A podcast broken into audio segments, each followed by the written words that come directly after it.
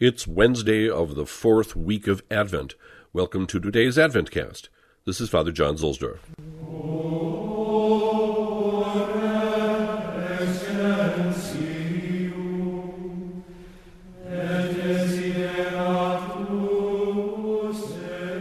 Let's continue from where we left off of our reading from The Life of Christ by Fulton Sheen.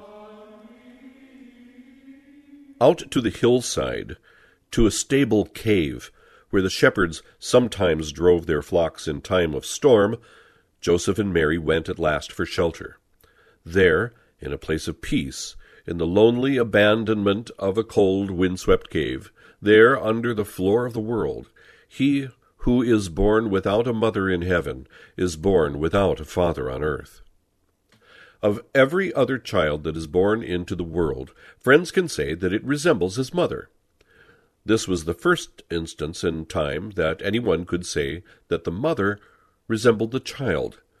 This is the beautiful paradox of the child who made his mother.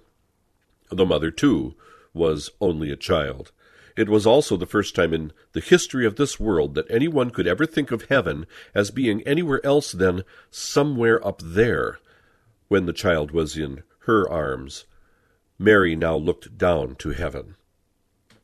In the filthiest place in the world, a stable, purity was born. He who was later to be slaughtered by men acting as beasts was born among beasts.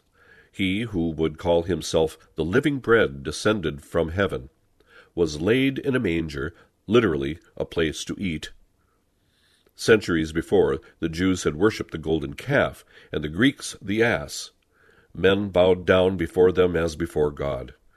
The ox and the ass now were present to make their innocent reparation, bowing down before their God. There was no room in the inn, but there was room in the stable. The inn is the gathering place of public opinion, the focal point of the world's moods, the rendezvous of the worldly, the rallying place of the popular and the successful.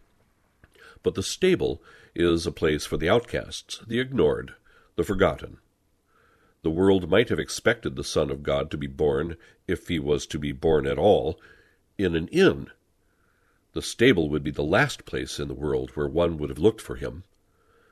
Divinity is always where one least expects to find it.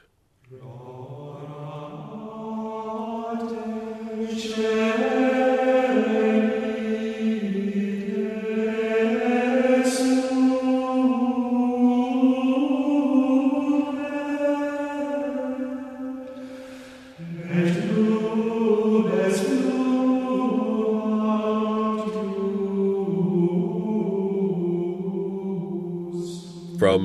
From Advent to Epiphany by Father Patrick Troadec. The introit from Sunday is a prayer which implores, in a symbol, the coming of the Messiah. Drought is an image of sterility, and rain an image of fertility. Rain is necessary to the development of vegetation and to the life of men and animals.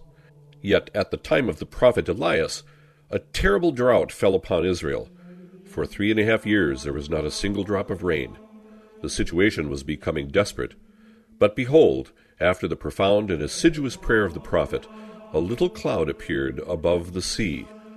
This cloud was the sign of a mighty storm which was to bring life giving water to the country. The spiritual authors have seen in this cloud an image of the Blessed Virgin. Certainly the cloud is not the rain, but it contains the water which is to give fertility to the earth. Thus it represents the Blessed Virgin, and the water which comes from it represents our Lord, who comes to give us life, spiritual life, the life of grace, divine life.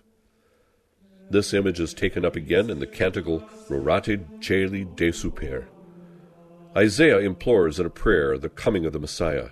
Drop down dew, ye heavens, from above, and let the clouds rain the just. That is to say, may Our Lady give birth to the just par excellence, our Lord Jesus Christ. O Mary, the earth is all desolate. Souls are withering with dryness. They need the life giving water of the grace of God. O Mary, like an aqueduct, bring to our soul the waters of grace. When our soul has received a little more life, it will once again be able to bear fruit.